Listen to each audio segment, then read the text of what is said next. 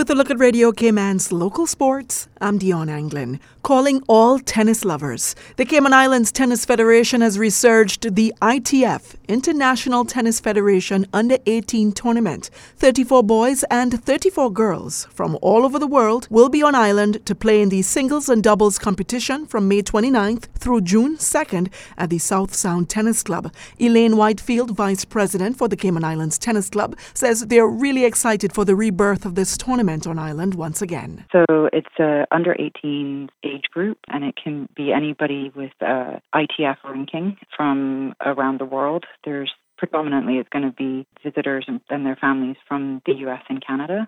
But I did notice on the entry lists that there were players coming from Mexico, Jamaica, Europe, France, Spain. So as I say, the final draws have not been published yet, but those were definitely all the countries the entries were received from. Before I ask you about the Cayman kids that will be competing, could you explain to us what's an ITF ranking? So the International Tennis Federation has junior and senior tournaments around the world, and each player has an IPIN from the ITF, and you accumulate points depending on your performance in tournament and therefore what your ranking is. So, the number one under 18 player you may see in the professional tour in the next couple of years. That's what everybody is aiming for. Okay, awesome. And if you can just tell us a little bit about our kids and how many teams will Cayman be fielding in this tournament? Sure.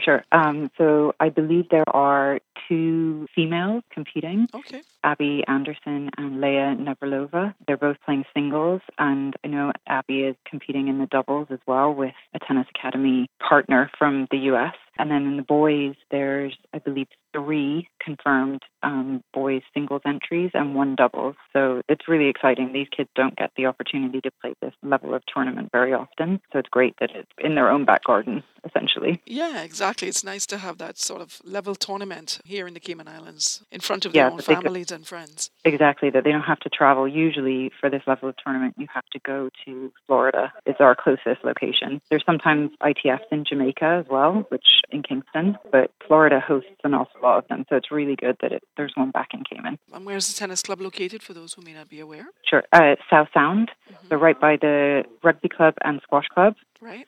There's the Cayman Islands Tennis Club, so for short, CITC. There's 9 hardcourt tennis courts and pickleball. It's a really nice location, really good viewing.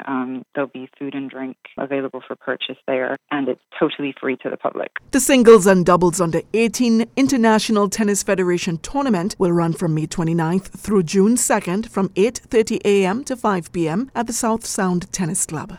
In other local sports, Cayman Islands ultra-distance runner Kerri Kanuga left today for the Keys 100. The very last time Kanuga competed in this race was 5 years ago, where she was 4th overall female with a time of 22:08. I'm off to run the Keys 100 on Saturday. It's a 100-mile race between Key Largo and Key West. The last time I ran this race was in 2018, and I came in 25th place overall, placing 4th place female and winning my age group.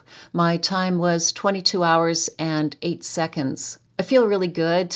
I've had some good training blocks in the heat, and it's going to be hot and humid there. The conditions are going to be similar to what we're experiencing in Cayman now, maybe even a little bit warmer. I have no injuries and an excellent crew, so I'm looking forward to a great race. And the Inter Primary School Cricket League is in full swing. Week 3 will see 6 matches played at different venues across the island tomorrow. Cayman Cricket Senior Development Officer is Coach David Bernard Jr. Well, it's coming along quite nicely so far. As you know, we have 2 leagues running, a girls and a boys competition. And as I said, it has been great fun for the participants and also the effort of the PE teachers and coaches involved. That has been remarkable. Coach Bernard says it's too soon to tell, but there have been quite a few teams to look out for this season. Well, it's quite early, but the standout teams thus far have been Joanna Clark, East End. The prep teams are always competitive. St. Ignatius has shown some competence. But,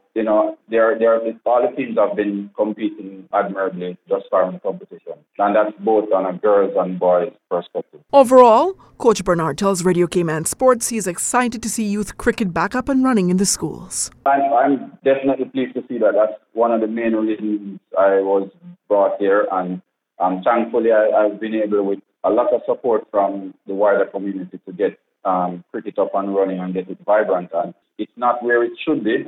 It's a step towards where we want to go, a step in the right direction. From here, we just want to make it better each time we host a competition. Matches begin at 1 p.m. every Friday, so tomorrow we'll see Cayman Prep B take on Theolyn McCoy Primary at Bodentown Primary. It's Cayman Prep A versus St. Ignatius at Annex. Joanna Clark Primary will face off against Edna Moyle Primary at Savannah Primary Field. Prospect Primary will go up against Georgetown Primary at Prospect School.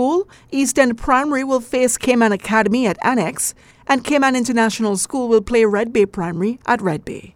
That's it for Radio Cayman's local sports for this evening. I'm Dion Anglin.